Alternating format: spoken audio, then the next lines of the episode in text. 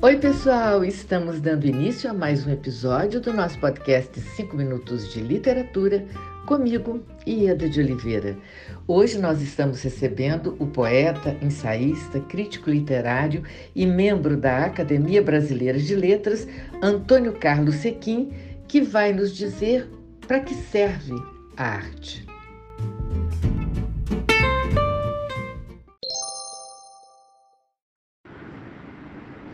Olá! Para que serve a arte? O escritor francês Jean Cocteau afirmou certa vez: a poesia é indispensável. Se ao menos eu soubesse para quê. O nosso Ferreira Goulart afirmou que a arte existe porque a vida não basta. Certo. Porém, nenhuma arte é bastante para suprir uma vida. Todos os objetos artísticos, o poema, a canção, uma tela, são, a meu ver, tentativas parciais e precárias de completar o incompletável da vida. Do ponto de vista pragmático, a arte, a rigor, não serve para nada. Mas nada. Esse nada que é tudo, como disse em outro contexto Fernando Pessoa, num poema de mensagem.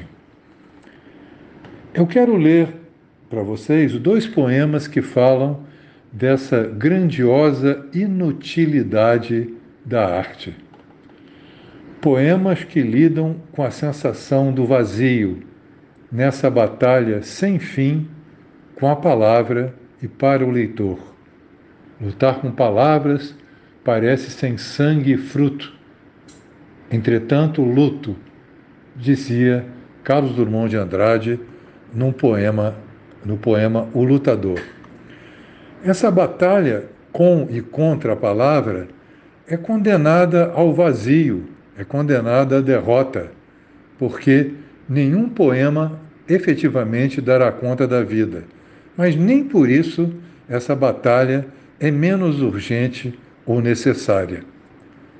Vou ler, a propósito, dois belos e autoexplicativos poemas. De João Cabral, O Artista Inconfessável. Fazer o que seja é inútil não fazer nada é inútil. Mas entre fazer e não fazer, mais vale o inútil do fazer.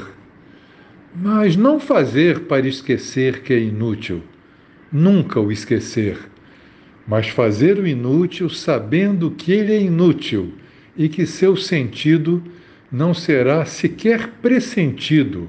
Fazer, porque ele é mais difícil do que não fazer. E dificilmente se poderá dizer com mais desdém, ou então dizer mais direto ao leitor ninguém, que o feito o foi para ninguém.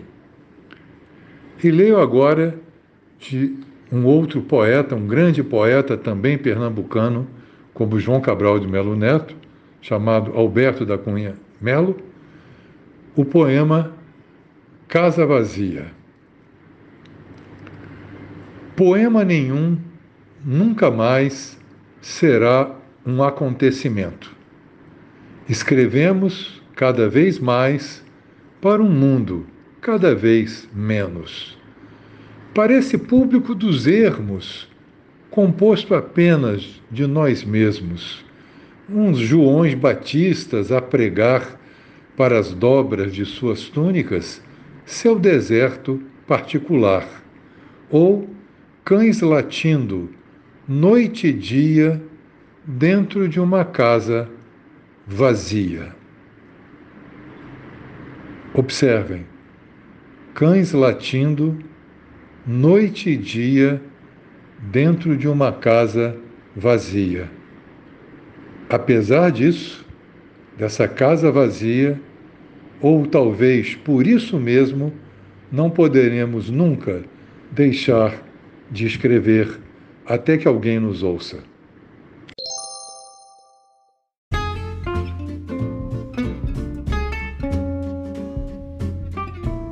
Sequim, muito obrigada por sua participação. Foi um grande prazer ter você conosco e muito obrigada a você, ouvinte, pela sua audiência. Aguardo vocês no próximo episódio do nosso podcast 5 Minutos de Literatura, onde estaremos sempre trazendo temas que possam enriquecer o seu olhar.